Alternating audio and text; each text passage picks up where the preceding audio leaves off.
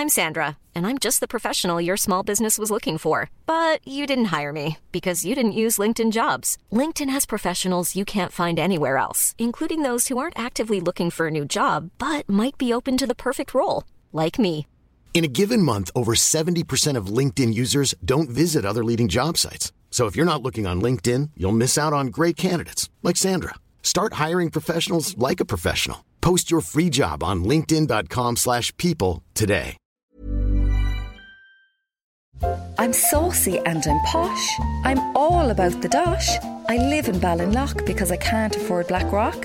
You can ask me for advice, but don't expect me to be nice. It's Ask Audrey. What's your problem? Hello, it's Rosaline here in Ballydesmond. Wait till I tell you, Audrey, with all the letters I've been writing to yourself inside in the Examiner, haven't I become a bit of a celebrity up here in North Cork? Now, that isn't much to boast about, I know. It's like going around saying you're the cleanest person in Kilmallock, but still, it's better than being a nobody like my poor friend Berna. Anyway, wasn't it Berna herself who said I should cash in on my newfound fame? And didn't we open a cafe down the town called Rosaline's from Ballydesmond? Business is brisk, particularly the crowd who come in from Glen to see what it's like to use an inside toilet. Anyway, uh, didn't this one who's moved down from Cork City for the simple life come in yesterday and ask what I had for vegans? And I said nothing but contempt, girl.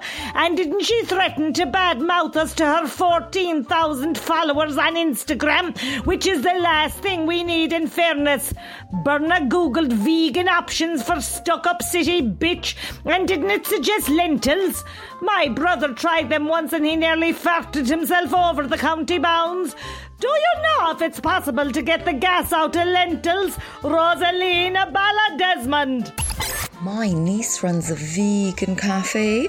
I said, What would you give a vegan in Ballydesmond? She said, A bulletproof vest.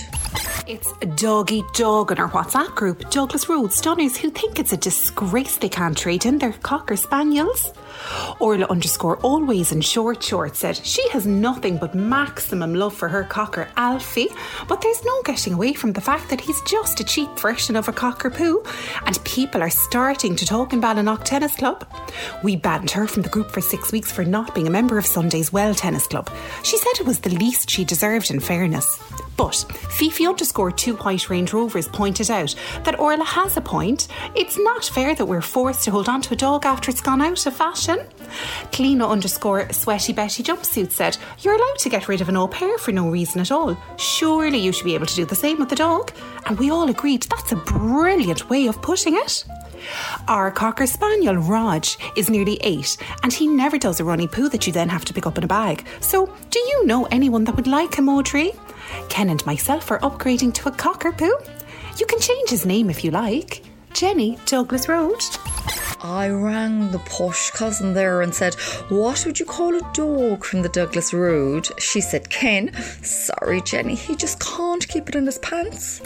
Guten Tag. I'm with a large multinational out in Ballincollig, and I must say, it has been tough working from home for over a year. I never thought I would say this, but I miss the morning chats at the coffee machine with Fintan from Midleton, where I say, How was the traffic at the tunnel this morning? And he says, Yera, so so, you know yourself. And I let it go, even though I really wanted to know the exact time in minutes that it took him. Why do Irish people have such a problem with giving a straight answer? Anyway, we are going back to work two days a week shortly, and I'll be renewing my flirtation with Fiona on the network team. She is all the crack. She is also very good looking for an Irish woman, which I find fantastic. I would give myself 7.67 out of 10 on the looks front, but I'm wondering, should I make a big effort to look incredible on the first day? Or is that trying too hard? And would I be better off arriving at a wrinkled Jack and Jones t-shirt and a massive hangover, as if I was from Tipperary? Jürgen, Berlin und Ballincollig. It's a tricky one, all right. I spent 400 quid yesterday on a back to work hairdo, and my Connor said, Are you trying to drive your male colleagues crazy with desire? I said, No, I'm trying to drive my female colleagues crazy with their own inadequacy. Hashtag my Connor hasn't a clue about women. Come here. How much you have to give for a First Holy Communion these days? My nephew's had his put back so many times, he's nearly old enough to get married at this stage. But it's coming up shortly anyway, after the gomy Micheál Martin went into telly and said, You can all go up at Luba's now if you like. The old doll's booked in for a tan and all.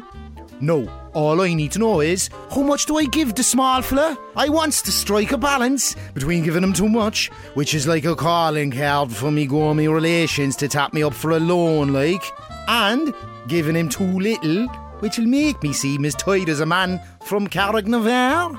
So, what's the magic number? Don't you, Donny? Blackpool?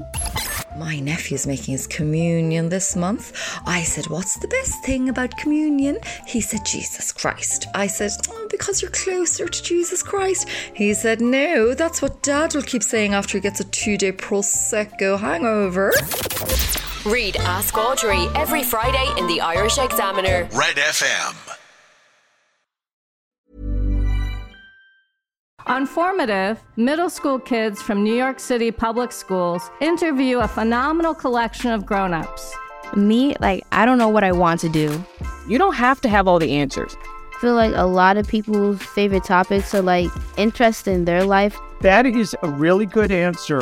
The podcast where the leaders of today are interviewed by leaders of tomorrow.